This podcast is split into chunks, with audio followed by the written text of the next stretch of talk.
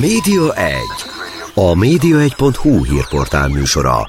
Mi történik a tévék, a rádiók, az online sajtó és nyomtatott lapok világában? Kiderül a Média 1 műsorából. A mikrofonnál Szalai Dániel.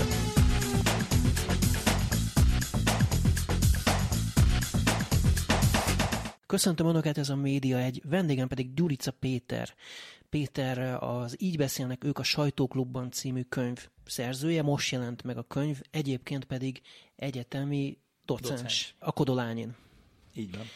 És még egy... Bocsánat, jó estét kívánok, én is Igen. köszöntöm a hallgatókat és téged is. Igen, szia Péter, és hát van még egy a, a múltadban, hogyha ezt is elárulhatjuk, Jézusom. az ORTT-nek voltál a tagja, tehát az Országos Rádió és Televízió Testületnek voltál az egyik tagja ennek a Amikor öniróniába hajlok, akkor azt mondom, igen, elsötétítés felelős voltam. De ugye 2010 óta már ilyen nincs, szerintem hibásan. Na, szóval, már a témánál is vagyunk rögtön, igen, hogy, hogy miért nincsenek elsötétítések a tévében. Nem erről mm. fogunk alapvetően beszélni, de kezdjük itt akkor ezzel a kérdéssel. Azért, mert az új médiatörvényben a kétharmados Fidesz által fogalmazott és elfogadott médiatörvényben úgy gondolták, hogy ez egy elavult szankció.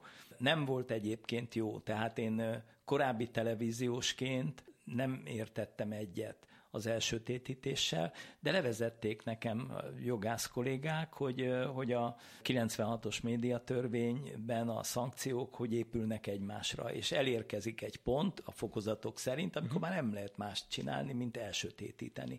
De hát ennek ugye a legvége az volt, amikor az ORTT elnöke Majtényi László 24 órára javasolta elsötétíteni a két országos kereskedelmi televíziót, hát és ugye könnyítésként vagy enyhítésként csak 12 órára sötétítettük el, de akkor azt le kellett tölteni. De mi volt a baj ezzel az elsötétítés dolog? A pénzbírság az jobb?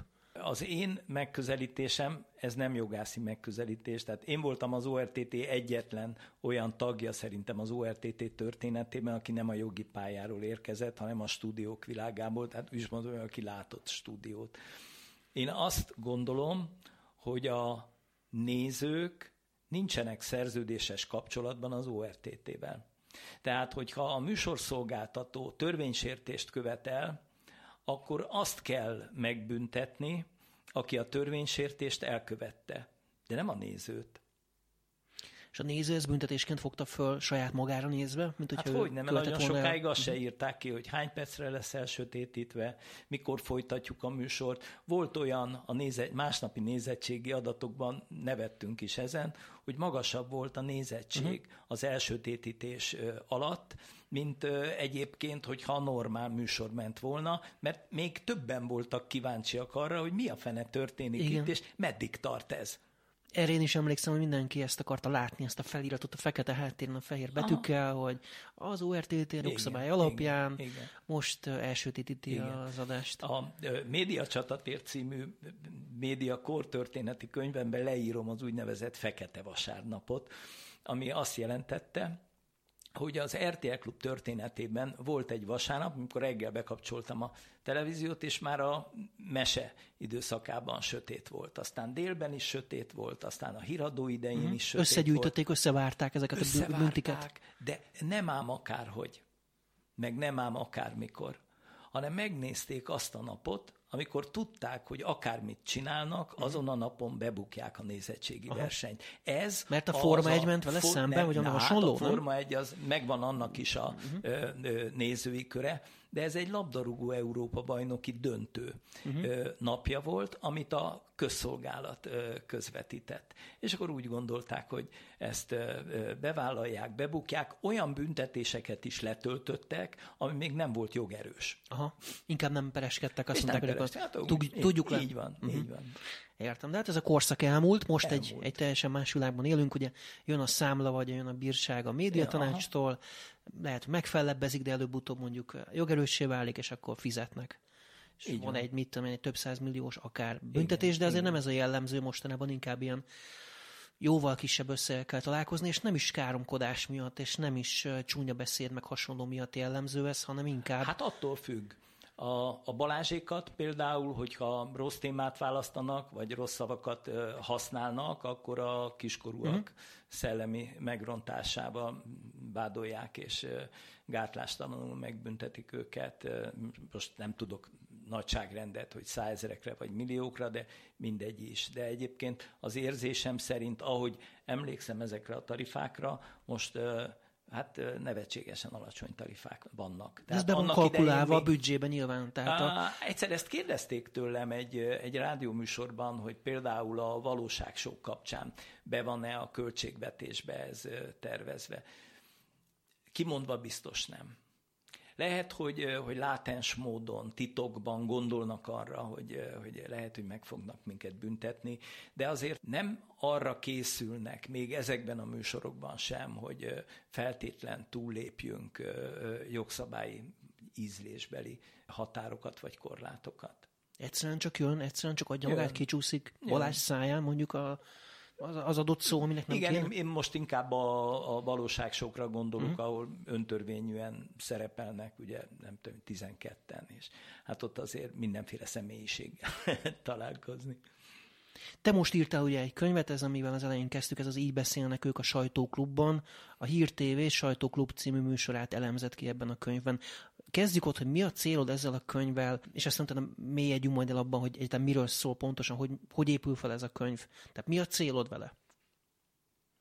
Én szeretném, hogyha rádöbbennének nem csak baloldali, hanem jobboldali tévénézők is, hogy a média világában valami olyan romlás ment végbe az elmúlt tíz évben biztosan, ami szinte megállíthatatlan de én azt is mondom, hogy elfogadhatatlan. Ez engem mérhetetlenül bőszített.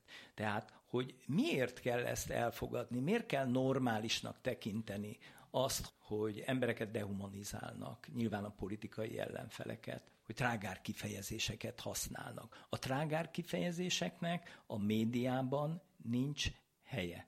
Nincs. Tehát emlékezzünk a Szarvaslaci történetére a TV2-ben, a Szebeni István esetére a közszolgálat. A Szebenit elbocsátották.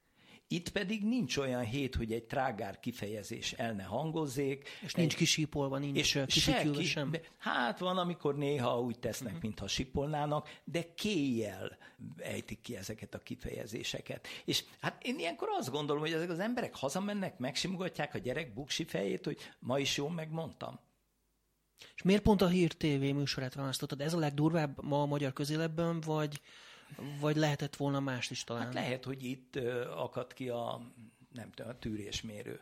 De, de mögé nézhetünk a dolognak, itt egy nagyon érdekes szimbiózis van. Tehát van a magyar méd, tehát például én az ATV-ben nem hallok trágár kifejezést, a, még a vita műsorokban sem. Vajon miért? A Spirit fm ma is hallgattam a szerkesztők beszélgetését, ahol szóba jött olyan téma, aminél lehetett volna csúnya kifejezést használni, de szinonimát használt, vagy elnyelt a beszélő. És ez így van rendjén, mert a média, a rádió és a televízió az, az, az etalon, az minta, az példa. És a trágárság nem lehet se minta, se példa, függetlenül attól, hogy valaki meg szeretné nyerni a választásokat. Ezen az áron senki nem akarhat választást nyerni. Te viszont most ugye kinyomtattad ezeket a trágár dolgokat is, amiket ők ott elmondtak ebben Igen. az adásban. Ez valahol egy ilyen ellentmondásos dolog, hiszen Nem aki ezt a kezébe veszi, az akkor ezeket újra el fogja ugye olvasni. Hát mondhatnám azt, hogy van egy eredeti diplom, vagy egy másik diplomám is, ami szociológus, tehát az a, a, a valóság engem érdekel. Szerintem ezért lettem újságíró is, mert a valóság érdekel. És úgy gondoltam, hogy ez a jelenség elérte azt a szintet, amikor már túlcsordul.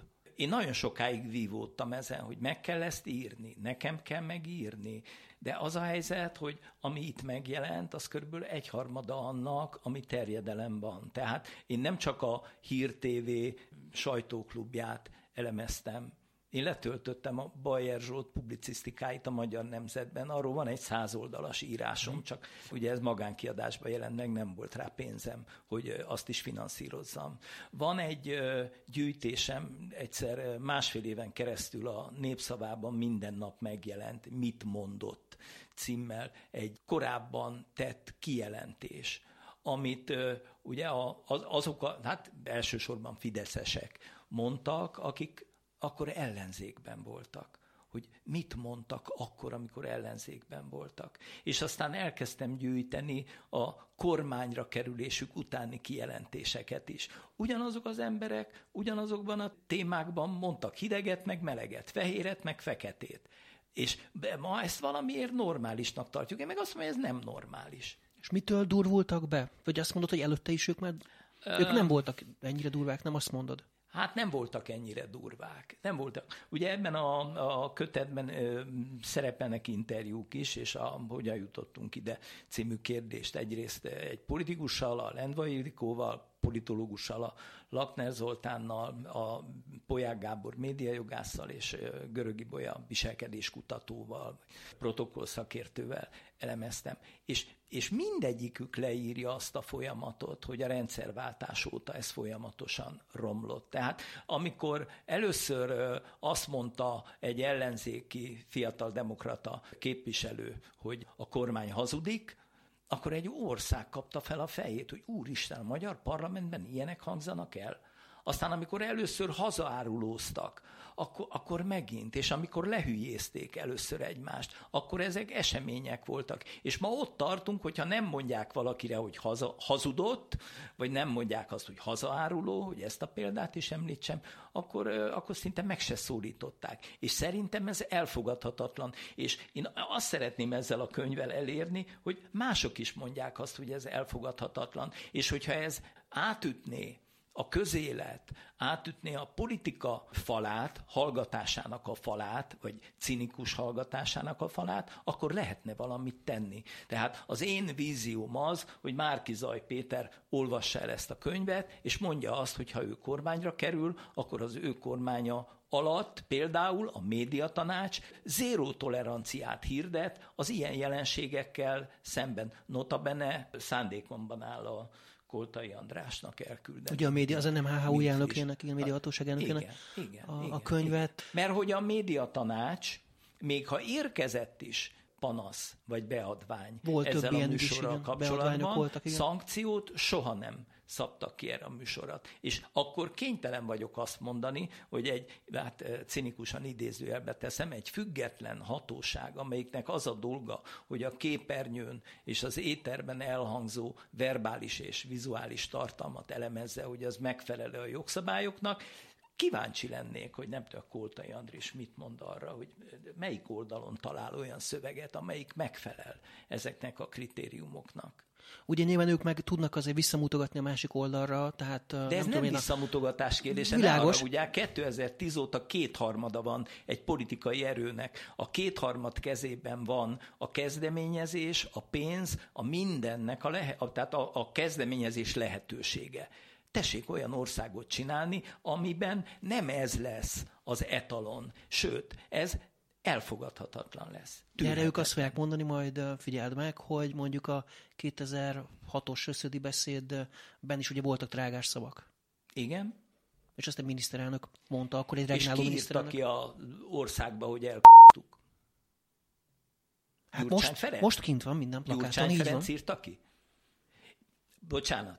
Tessék elolvasni a Média Csatatér című könyvemet, van benne az összödi beszédről egy fejezet, amiben konkrétan azt mondom, sajnálom nem hoztam, nem tudom szó szerint idézni, miniszterelnök kezében mikrofonnal így nem beszélhet. Uh-huh. Tehát itt ne gondolja senki, hogy ö, én most azért, mert én tehát egyébként is izé ilyen szocinak vagyok elkönyvelve, azért most én pikkelek a jobb oldalra. Már egyébként ugye elmesélted, hogy írtál olyan könyvet, amiben Orbán Viktor írta a beköszöntőt, vagy a, az, az ajánlót. Könyvem, igen, igen. igen. Megírtam a korvillánc történetét, bemutatva azt a 200, több mint 200 szereplőjét a magyar történelemnek, akik korvillánc, korvinkoszorú vagy korvindísz jelvény kitüntetést kaptak, és az egy exkluzív album, és valóban miután a Fidesz, illetve hát Orbán Viktor volt ennek a kitüntetésnek az újra indítója, Anta Józsefnek is volt ilyen gondolata, de az a zárójelben maradt, tehát nem terjesztette be a kitüntetési javaslatot a parlament elé,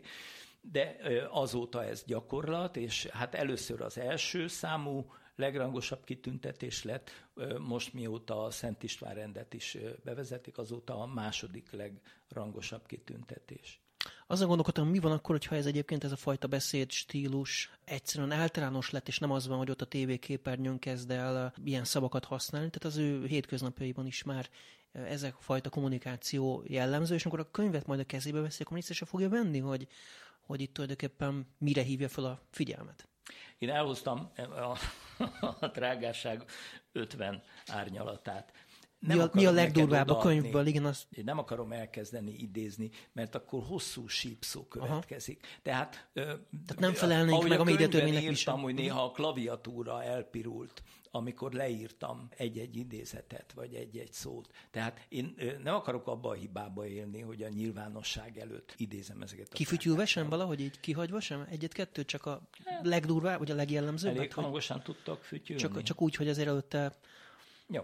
elítéljük. Kicsi a frusztrált vagyok, szerencsétlen ostoba baromállat, soha nem vittem semmire, egy dologhoz értek, jó, pofán tudok vágni valakit, akinek van valamilyen. Uh-huh. Szerintem ilyen kifejezéseknek nincs helye médiában. Mint ahogy szerintem annak sincs, hogy ne feledkezzünk meg Szabó Timeáról, az egész kerekvilág leghülyébb parlamenti képviselőjéről. Később folytatja, aki ezt elhiszi, az egy állat, az egy varom. Több sípszóra lesz szükség. Én értem, hogy ő szomorú, mert az Indexnél dolgozó újságírók az elmúlt másfél évben napi rendszerességgel fényes Fekete Győr András és a Momentum gát. Ő ezt megszokta, megszerette. Egyik reggel felébredt, kiment, és nem volt, aki kinyom és most szomorú. Hol a nyelv? Hol az index nyelv a gemből tette fel a kérdést egy reggel Fekete Győr András. Ha valaki meg tud győzni arról, Ez hogy ennek van irodalmi értéke, akkor megemelem a kalapom. Ez nem irodalom. Ez elhangzott adásban a sajtóklubban. Én csak adásban uh-huh. elhangzott szövegeket idézek. És a te könyved egyébként alapvetően arra épül, hogy ebből az adásból kiemeltél részleteket, összegyűjtötted és leírtad. Így van, de ez azt jelenti, hogy több mint száz adásból válogattam, nagyjából az európai parlamenti választástól 2021 tavaszáig körülbelül szerepelnek példák. De hát mondhatnék, vagy tudok még egy jót füty... ó, ó, már még, csak már, még egyet, már nagyon, hogy tudjatok fütyülni, amelyik benne vagyok. E helyről üzenjük Bakonyi Veronikának, a Tapolcai mozi vezetőjének, hogy Navracsics Tiborhoz intézett válaszának témája és minősége okán takarodjon azonnal a büdös p***ába ez talán bejegyzés volt, de szerintem ott, ott is lehetne. Ott is lehetne. Tehát amikor én ORTT-s voltam, akkor vizsgálatot kezdeményeztem az SMS csíkok ellen, mert akkoriban kezdődött el ez a magyar őrület, Igen, hogy a politikai indulatokat lehetett Temesi Laci írt is ebből könyvet a Gyurcsány Ferenc ről és az Orbán Viktorról szóló SMS üzeneteket egy kis vékony kötetben kiadta. Nagyon szórakoztató olvasmány, de azoknak sincs keresni valója a képernyőn. Ugyanis, El is tűnt mostanában már nincs. Hát mondanám, hogy kinőtte ezt a mhm. gyerekbetegséget. De volt idő, és a Hír TV-ben, az Eko TV-ben, ott benne az ATV-ben is voltak olyan műsorok, ahol ez rendszeresen megjelent. De hát ott is csak úgy történhet ez. A TV2-ben is nagy divat volt, az RTL klubon nem emlékszem ilyen műsorra, szerintem ők ezt nem vették át. De ott is kell egy szerkesztő, akinek a felelőssége, hogy ez adásba mehet, vagy nem. Mert én ORTT-sként is azt gondoltam, hogy a műsor tulajdonos mindenért felel, ami a képernyőn megjelenik akár vizuálisan, verbálisan, az legyen egy SMS, legyen egy crawl, bármi. Gyurica Péterrel beszélgetünk az Így beszélnek ők a Sajtóklubban című új, most megjelent könyvnek a szerzőjével, egyetemi docenssel, az ORTT volt tagjával. Rögtön folytatjuk a média egyet egy pici kis szünet, után tartsanak velünk azután is. Média 1. A média1.hu hírportál műsora. Mi történik a tévék, a rádiók, az online sajtó és nyomtatott lapok világában? Kiderül a Média egy műsorából. A mikrofonnál Szalai Dániel.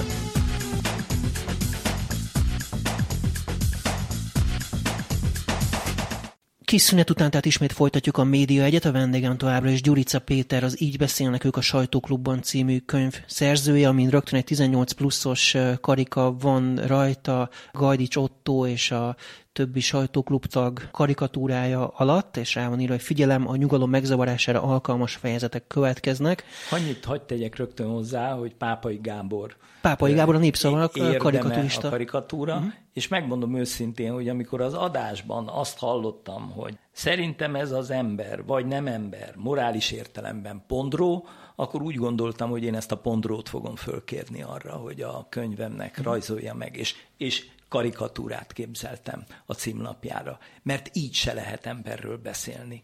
Bármit csinált. És te, Péter, minden héten ülsz a hírtévé előtt, és nézed, Frász. és elemzed? Hogy tudod ezt? Nem, nem. Nem mondom, hogy nem nézek bele minden héten, ez egy ilyen mazoista dolog. Hát ugye kétféle barátom volt, amikor elmondtam, hogy mind dolgozom, vagy azt mondta, hogy mazoista vagyok, vagy azt mondta, hogy hülye vagyok. Hát mondtam, hogy a megfelelőt alá lehet húzni, mind a kettőt vállalom. Ilyen töménységben ez, ez, ez valami rettenet ez valami rettenet. Szegény családom szenvedett még ettől, mert ugye én timecodok szerint, ugye ezt tudjuk, tehát, hogy a műsor hanyadik mhm. percétől hanyadik másodpercéig kell valamit használni, ezeket én diktafonra átjátszottam, de ahhoz, hogy a diktafonnal föl tudjam venni, ahhoz kellő hangerővel kellett a lakásban ezt lejátszani, és hát szegény családom, amikor jött, még mindig ezt csinálod, még, hát még egy kicsit legyetek türelemmel. Egyetem értek még teljesen, hogy ezt könyvesboltban is ugye elkezded árulni. Ki a célcsoport? Tehát az, aki nézi ezt a műsort, az nyilván tudja, hogy ott milyen stílus hangzik el. Aki pedig nem nézi, az pontosan ugye azért nem nézi, mert nem szereti ezt a fajta stílust. Tehát hogy tudod nekik ezt a könyvet akkor mégiscsak eladni? Van egy olyan barátom, aki ha szavazni kell, akkor valószínűleg nem a baloldalra szavaz, de ez nem, ugye normális emberek között nem szokott problémát okozni, és átküldtem neki a publicisztikára vonatkozó részt, mert azt írtam meg először. És kérdeztem, hogy szerinte ezt hogy fogják fogadni.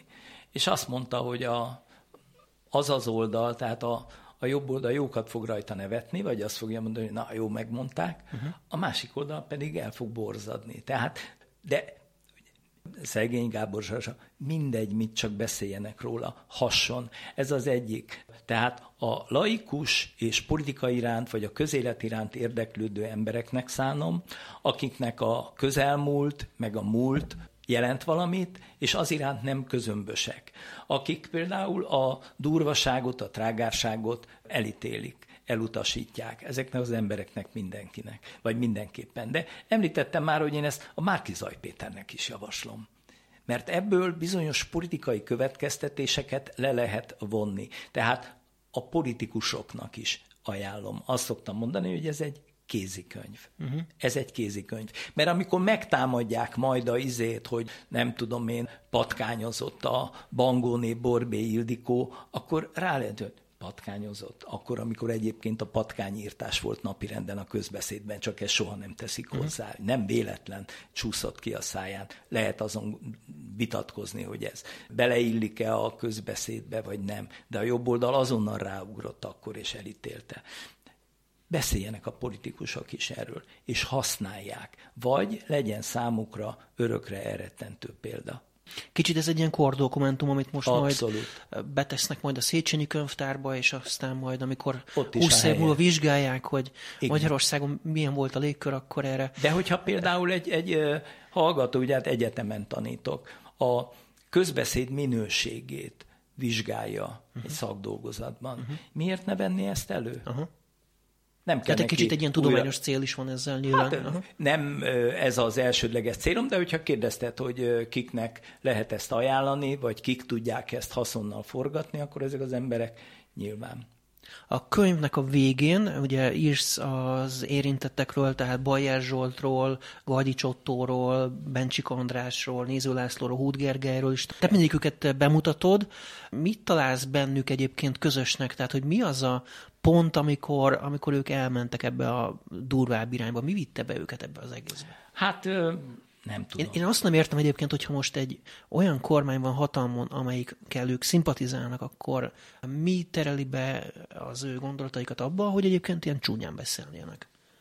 A, az a megosztottság... Hiszen akkor végül is nyerekben érezhetik magukat. Ebben igazad van, de a, az a politikai vagy ideológiai megosztottság, ami a mifélénk, őfélék Morvai Krisztina megosztással kezdődött.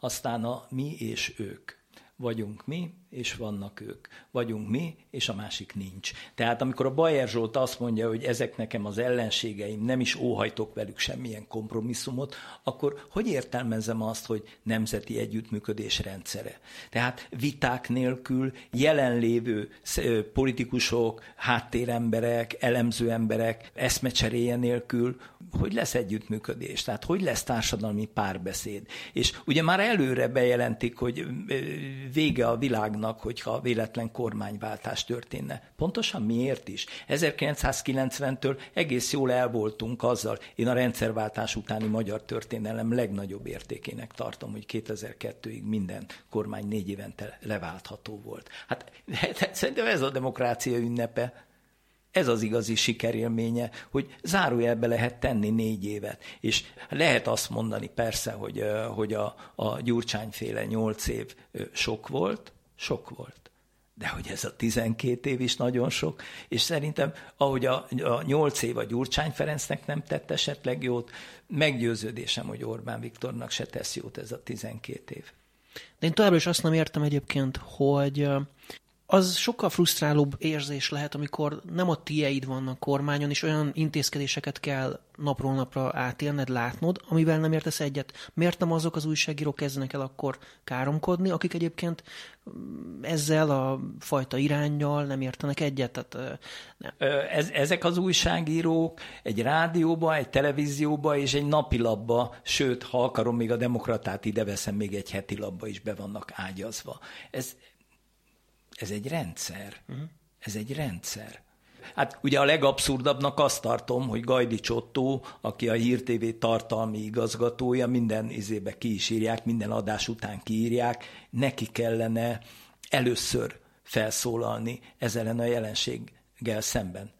Saját magával Saját magát kéne ellenőrizni. Uh-huh. Hát igen. És persze én azt is szeretném, hogyha például ennek a könyvnek a hatására további ilyen dokumentációs célral születő nem indulatból, mert én ezt nem indulatból írtam, én ezt teljesen hidegfejjel írtam, de szülessenek ilyenek. Szülessenek ilyenek a Karcefemről, szülessenek ilyenek a Magyar Nemzetről, a Magyar Hírlapról, szülessen a népszaváról. Ha találnak trágár kifejezéseket a népszavában, akkor, akkor megérdemli ez a tradicionális újság, hogy, hogy, hogy szülessen róla egy ilyen könyv.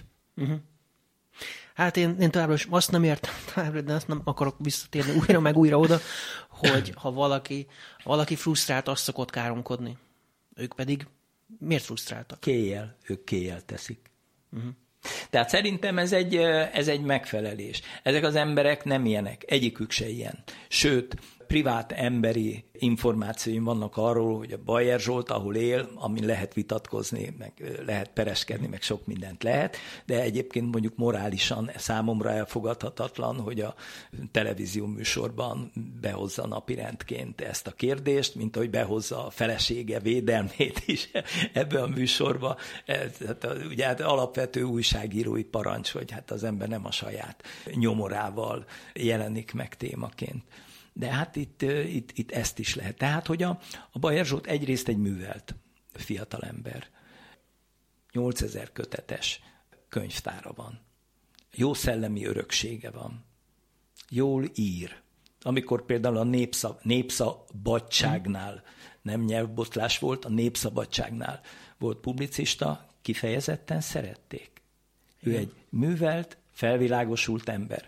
Olyanoktól tudom, akik ott a környéken laknak, hogy tud köszönni. Tud normálisan viselkedni. A gyereket elviszi az iskolába, értük megy, és, és nem mond trágárságot a többi szülőnek, vagy a tanároknak, vagy a nem tudom én kinek. Akkor De ez a só része? Ez, a pillanat, ez egy, ez hát a nevezzük sónak, én a szerepszót jobban szeretem, ők szerepet játszanak, beülnek a stúdióba, és, és hát összemosolyognak, vagy összekacsintanak, hogy akkor ma is megmondjuk nekik. Nem tudom, hogy a te emlékeit között a Mardel című kutya figura megvan-e még, ez egy rajzfilm volt a, a mesében. Valami egészen bődületesen tudott felnyeríteni, ahogy nevetett, és én ezt a műsort nézve, látva mindig Marderre gondolok, hogy, hogy, hogy valahogy így, így nevetnek, tehát a legmaróbb gúnyjal. Na, hát nagyon kíváncsi leszek, hogy hogy fogy majd a könyv, mire számítasz egyébként? Hát ugye a szerzőnek mindig ilyen titkos vágyai vannak, hogy de jó lenne egyszer fölhívnának, hogy kellene még ebből nyomtatni. Annyit azért hadd tegyek hozzá, és ez nem ö, ö, kifecsegése senkinek, hogy voltak a könyv, ugye hát több ember segít egy könyvet elkészíteni, de voltak olyanok, akik azt kérték, ha lehet, most kivételesen a kolofonban ne írjuk oda a nevüket. És ezen magam is elgondolkodtam, hogy ebben a politikai hangulatban hát nem lépek-e túl azon a határon, ami még, még, még vállalható. Hát persze van, aki mondta már, hogy ne is reméljem, hogy én a jobb oldaltól majd megrendelést kapok, csak hát mindenkinek azt tudom mondani, hogy tessék elolvasni, és ne annak alapján ítélni, hogy ez most nekem tetszik, vagy nem tetszik, hanem annak alapján tessék ítélni, hogy az itt leírt példák közül melyik olyan, ami elfogadható. És nem is csak a médiatörvény szerint, a józan paraszti ész szerint. A közbeszéd minősége alapján, és az alapján, a példa alapján, amit én egy rádiótól és egy televíziótól elvárok. Nézegetem itt a fejezet címeket még a könyvben. Ugye van ilyen fejezet cím például, hogy a soros, ez nyilván nem meglepő, hiszen hát állandó téma, van erről valamilyen mérésed is egyébként, hogy ez hányszor kerül elő, mondjuk én, adáson belül? Én nem striguláztam, de uh, amikor a fejezeteket kialakítottam, akkor amikor egy témából már négy-öt oldalra való idézet összegyűlt, akkor úgy gondoltam, hogy ezt érdemes önálló fejezetben megírni. Mint ahogy szerintem a legtanulságosabb a saját magukról, hogy beszélnek, és a, a politikai ellenfelekről, hogy beszélnek, és a nőkről, hogy beszélnek, a gyurcsánynézás egészen elképesztő. Ugye mióta a Dobrev Klára nem politikai front szereplő már, tehát nem riválisa Orbán Viktornak, azóta lekerült a gyurcsánynézás a napirendről, nem tudom, hogy ez neked feltűnte, vagy a hallgatóknak feltűnte. Hát most már Kizai van a napirenden, ugye? Most De ők... még Márkizai nézást nem hallottam. Hmm még nem hallottam. Na mondjuk persze a Márki Zaj feleségét is. Hát őt is már kikezdték, hogy volt is pereskedés igen ebből. Igen, igen. Na aztán igen. van itt egy ilyen fejezet cím, hogy Mosli koalíció. Hát mert ez a, az ellenzék, vagy az összefogott ellenzék állandó jelzője. Ugye ez a Finkelsteini kommunikációs technika, hogy találj ki egy kifejezést, és ismételd, ismételd, csak mond, mond, és akkor majd egy idő után magukévá teszik, ugye belsővé válik. Ez ugye a Göbbelszi náci propagandának a mintája, tehát nem kell ezt eltitkolni, de a gyakorlatban ennek vagyunk a tanúi hogy lehet ezt kezelni a másik oldalról? Tehát az nagyon érdekes, hogy valakire ezt ugye mondogatják, hogy te a Moslék koalíció tagja vagy, meg soros, soros, soros. Hogy lehet ezt visszafelé kommunikációban semlegesíteni? Hogy lehet akár ezt visszafordítani, pozitívba irányítani? Te, mint aki egyébként ugye politikát hát, is elemzőre pontosan tudsz erre valamit biztosan. Ugye egyrészt van klasszikus darab, amiben elhangzik, hogy kardáltal vész, mindki kardot ragad, tehát hogy fölvenni a kesztyűt, vagy ezt a mondást, és ugyanilyet kitalálni, de Csak akkor te is olyanná válsz, nem? Tehát, tehát, hogyha... akkor, tehát egyrészt, másrészt a, a baloldal, és ez szerintem könnyű belátni, soha nem volt olyan kreatív. Soha nem tudott olyan sértő, találó jelzőt találni a politikai másik oldalra bankárkormány. Milyen egyszerű uh-huh. szó összetétel, nem? És én magam is néha gondolkodom, hogy mit lehetne mondani. Most, most talán ezzel a Völner ügyjel jönnek ezzel a zacskós kormány, vagy zacskós államtitkár, vagy talán valami ilyesmi, de még ez sincs igazán kikristályosodva. Tehát egyrészt lehet úgy szembeszállni ezzel, hogy, hogy találsz hasonlóan sértő. De azért azt mondom, akkor maradjunk az előző példánál orvaszájban mondták, hogy Gyurcsányné. Mit szólt volna a jobb oldal, hogyha a bal oldal minden héten, minden nap háromszor elmondja, hogy Szájerné, hogy Özvegy Schmidt Mária, vagy ugye most nem jut eszembe a ö, meghalt férjének a neve, hogy ö, Áderné, hogy Orbánné kikérnék magukat, és azt mondom, hogy joggal, hogy joggal. De fogadjuk el, hogy egy normális társadalomban a másik oldal is joggal kéri ki magának, hogyha dehumanizálják. Mert ennek nyilván ez volt a szándéka. Meg amikor ágikáznak, meg timikéznek, meg berciznek, meg nem tudom És nem az a baj, hogy ezt mondják, az a baj, hogy a sajátjaikat mindig a tisztességes nevén tudják szólítani, és rögtön hozzáteszem, hogy ez nem baj, mert ez a normális. De hogyha a sajátjukkal szemben megadják ezt a tiszteletet, akkor vegyük észre, hogy a másik is ember. Ugye a könyvben szó esik arról is, hogy a leszbikusokról, melegekről, biszexuálisokról, transzneműekről, queer emberekről uh-huh. hogyan beszélnek a hír tévében. Aki érintett ebben, tehát a másik oldalon uh-huh. mondjuk biszexuálisként ül a képernyő előtt, ő ezt hogyan tudja kezelni, neki mit kéne tennie ahhoz, hogy gyorsan az ővele szemben irányuló gyűlöletet valahogy semlegesítse. Csak így lehet, gyorsan elkapcsolni. Na, de Tehát ez, ez ne, ragad, utána ez átragad a társadalomra. magára venni, mert a magára veszi, akkor uh, megy föl az adrenalin, és ugye a, az interjúknak is valahol ez a végkifejlete, hogy azt próbálom megfejteni, hogy a verbális agressziót egy pillanat alatt követheti a fizikai agresszió, és nem kellene, hogy ebben a társadalomban a fizikai agresszió napirendre kerüljön, mert szerintem az senkinek nem tesz jót. Jó, de ugye nézzük konkrétan, tehát elfogadták mondjuk ezt a propaganda törvényként emlegetett, ugye elvileg gyerekvédelmi vagy uh-huh. fiatalkorokat védő törvényt, ami ugye korlátozza igen, ezeknek igen, az embereknek igen. a összemosva a jelenlétet, összemosva a pedofiliát. a homoszexualitással. Ez az emberek egy részében, aki ezt nem érti, vagy nem látja, nem követi a politikát, vagy egyszerűen annyira hívő, kelt nyilván velük szemben egyfajta gyűlöletet ezekkel az emberekkel szemben, őket megveti, stb.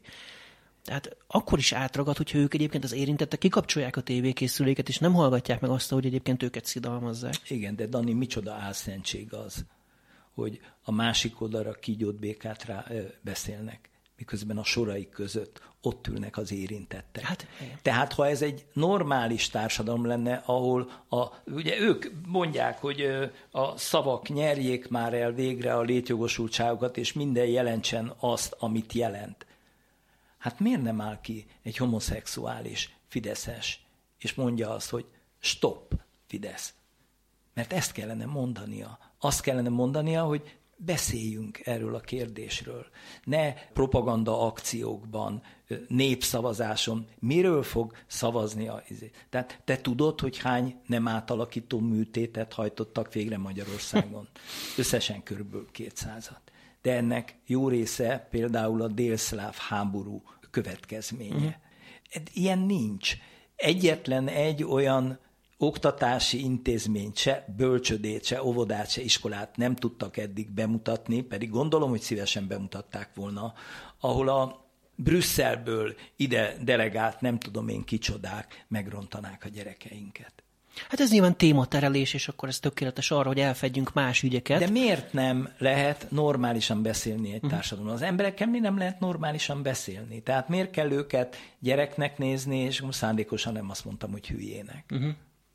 Felnőtt emberek vannak ebben az országban, és a jövő nemzedéke is az, de hát akkor megkérdezem ezt az ellentmondást. Ez egy családbarát kormány, ami nagyon helyes. És családbarát kormány, vegyük azt, hogy körülbelül egy évben százezer gyermek születik, nem születik ma már annyi, kilencessel kezdődik, de mondjuk van százezer hat éves, aki most kezdi a betűvetést, és imádják a reklámot, és sétálnak apuval, anyuval hétvégén, és meglátnak egy ilyen elktuk című plakátot, és elkezdi betűzni a gyerek, és ez lesz az első verbális élménye. Ki tudom mondani. Uh-huh. De apu, mit jelent ez? És ezt a kifejezést az óriás plakátokon nem Gyurcsány Ferenc tette ki az óriás plakátokra. Ez egy tudatos politikai kommunikáció, egy akció, hogy ezzel legyen tele az ország.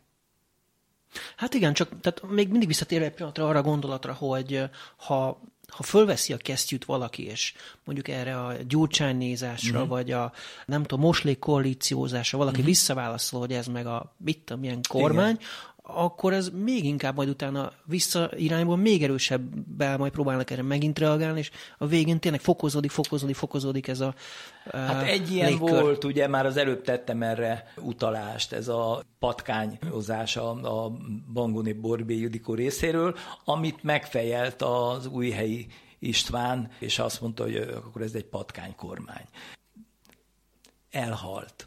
Elhalt. De nincs is nagyon olyan fórum, ahol ennek tere lenne. És a másik valamiért mindig szofisztikáltabban, vagy kultúráltabban, vagy szemérmesebben fogalmaznak a baloldalon. Tehát a jobb oldalon a szókimondás, a trágárság, nem tudom, de az most valahogy létjogosultságot kapott, és az lenne jó, ha nem kapna létjogosultságot ha a parlamentbe se kapna létjogosultságot, hogyha a házelnök figyelmeztetné a képviselőt, hogyha például azt mondja, hogy hazudott, tudja bizonyítani?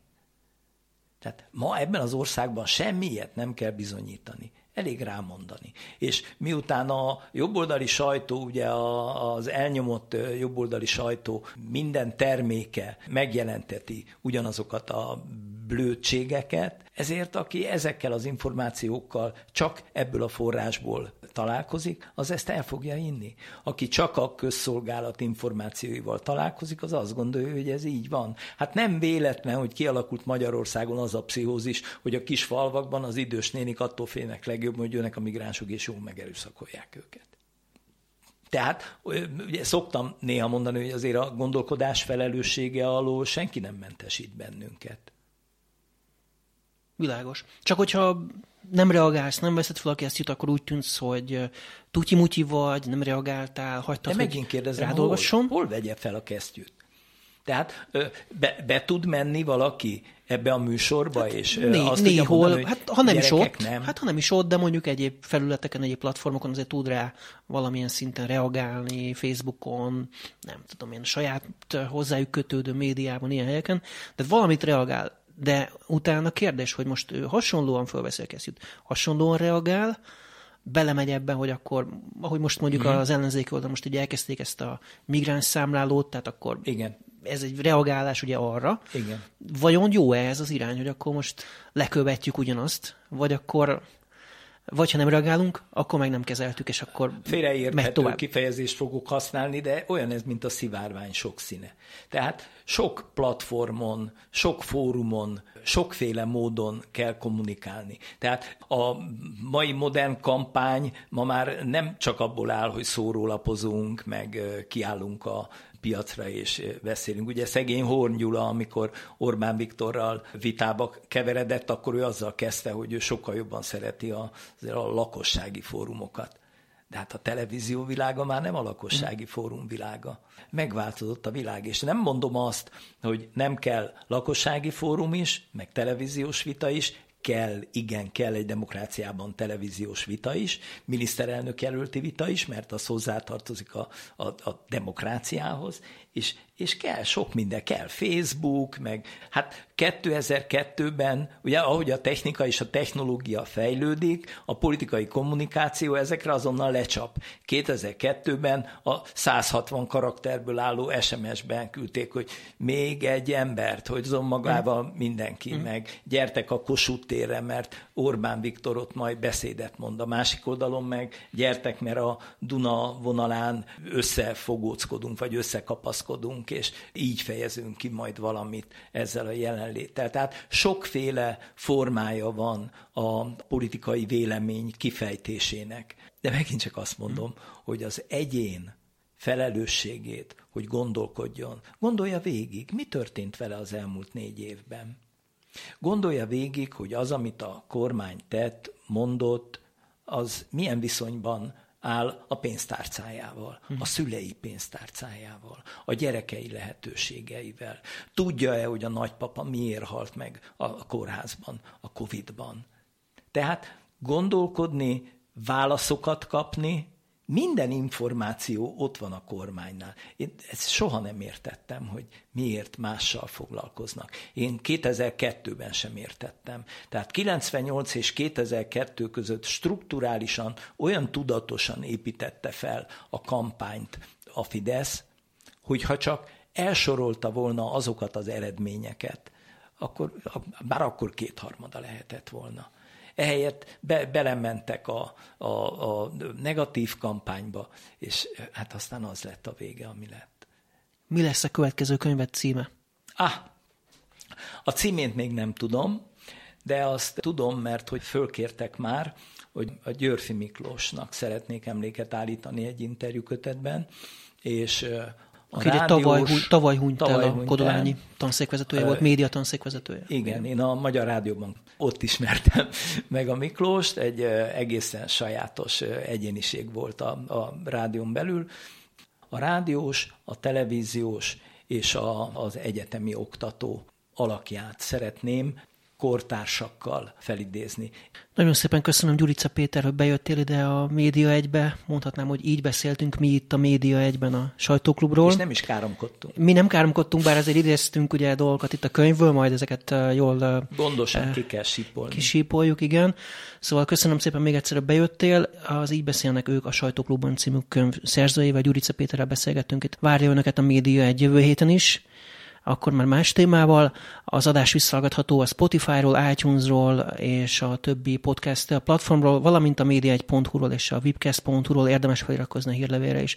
Köszönöm az önök megtisztelő figyelmét, Szalaj Dániát hallották viszont hallásra.